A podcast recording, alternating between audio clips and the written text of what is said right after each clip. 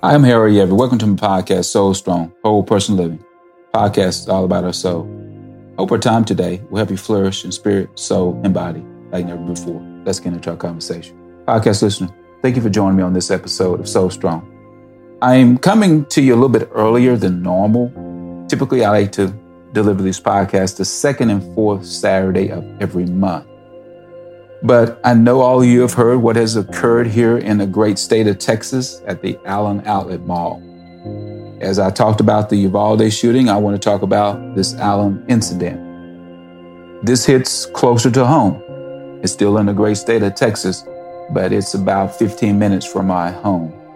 And on most Saturdays, you can find us shopping at the outlet mall. And you can find us shopping at H&M this Saturday happened to be a Saturday that we were out of town. And if we're not at, out of town, we're probably at the Allen Outlet Mall, and we're probably, and I'm not going to say probably, we are at the H&M store shopping.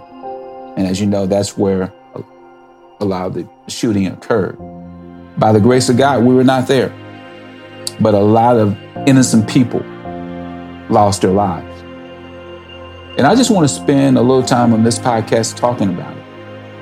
And I'm calling this this podcast Soul Disorder. And I want to talk about it. Our issue is deeper than gun laws. It is our soul, heart, mind, and spirit.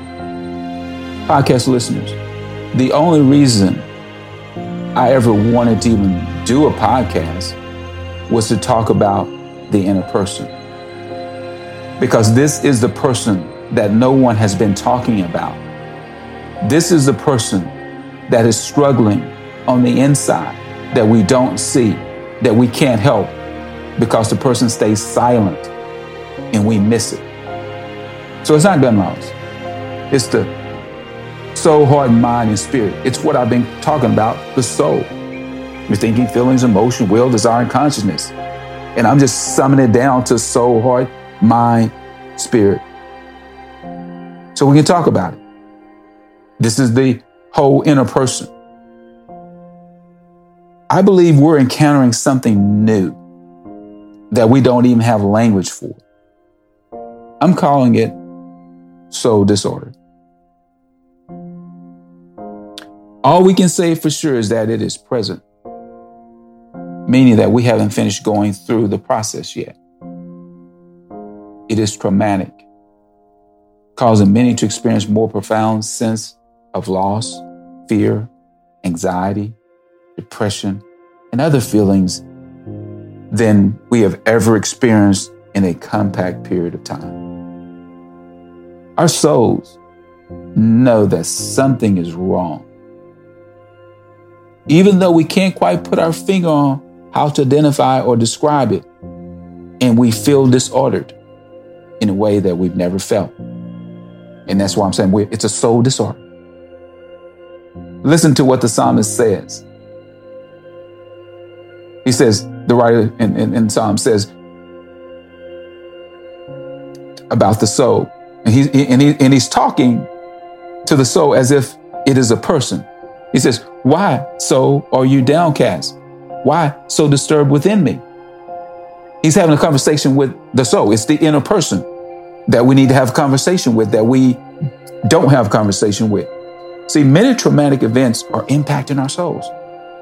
It's the reason why we talk about being Soul Strong. Our outer journey is impacted by our inner journey. We're being impacted by both journeys. See, listen to this podcast, listeners. When both journeys collide, we're left with a fragmented languishing. Nothing feels right. Everything is out of place. The only hope is to stabilize the inner person. That's why I started the podcast. Because the inner person is hurting. We need to bring healing to the inner trauma. Then we can experience holistic flourishing. That's why the mass shootings occurring. It's ironic that the month of May is mental health. And we're talking about a mass shooting. We need to talk about these issues and what's really going. It's a it's a soul that is disordered that leads to disconnection. See, podcast listeners, we all have a soul disorder at the heart level, at the mind level, the spiritual level. It's the whole person. Here's what I mean the heart is not just desires and feelings, it represents the whole inner person. See, our emotions are far more disordered than our thinking, our reasoning. Jeremiah 17 9 tells us, he says, the heart is desperately wicked, and who can understand it? There is the emotional disorder right there. That's the soul disorder that we all have. Our hearts are desperately wicked. See, spiritual location is essential for every human being. Why is it essential? Because the only thing that can tame a wicked and evil heart is the Holy Spirit.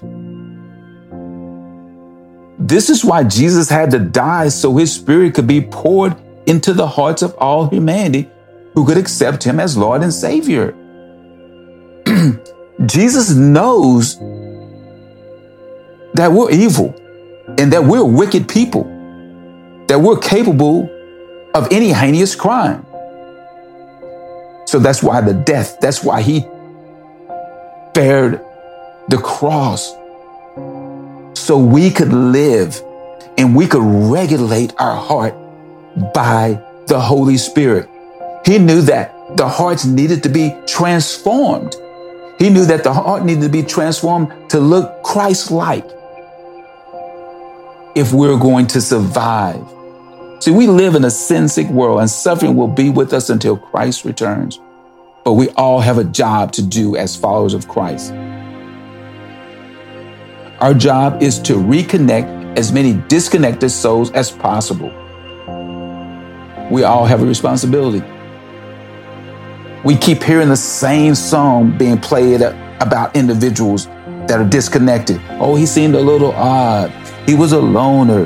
He appeared strange. We all know the storyline. It is a disorder. It is our emotions that are disordered that leads to disconnection or you can call it depersonalization, where you become detached with your thoughts and feelings. In other words, you're just disconnected from your heart. You don't feel nothing but pain at the heart level. So this soul disorder that leads to soul dis- disconnection is real. It's, it's real. It's what's happening to all of us. We need to contend with it. We all have family and friends and co-workers who are dealing with a what we're calling soul disorder. That's who we are. We live in a fallen world. Soul disorder can impact any person at any time, and it can lead to disconnection if you don't come under the governing of the Holy Spirit. See, we all have an emotional disorder that we contend with. And it's called soul, heart, mind, spirit. It's the inner person. The reason I'm having this conversation because we are trying to strengthen the inner man. And you've heard me talk about the soul, you know, their thinking, feelings, emotion, will, desire, consciousness. I'm just paring it down to soul, heart, mind, and spirit. It's the inner person that I've always been talking about. Those of us who whose hearts have been transformed, meaning we've accepted Jesus Christ as our Lord and Savior, we still struggle with the sin man the sinful nature, as we wrestle with the clinging remains of our sin nature that will not be cast aside until death, until Christ returns. This is why God says, He says it, the greatest commandment is love God with all your heart, soul, and mind. He is not talking anything about the, the outer person because he knows the greater is so great that it can impact this inner man and cause such a major disruption in your life that you won't be able to bear it. And that's what's happening. That's why he says, love God with all your heart, soul, and mind and strength, so you can counteract all the things that are going to come at us from the physical or from the, the outer journey.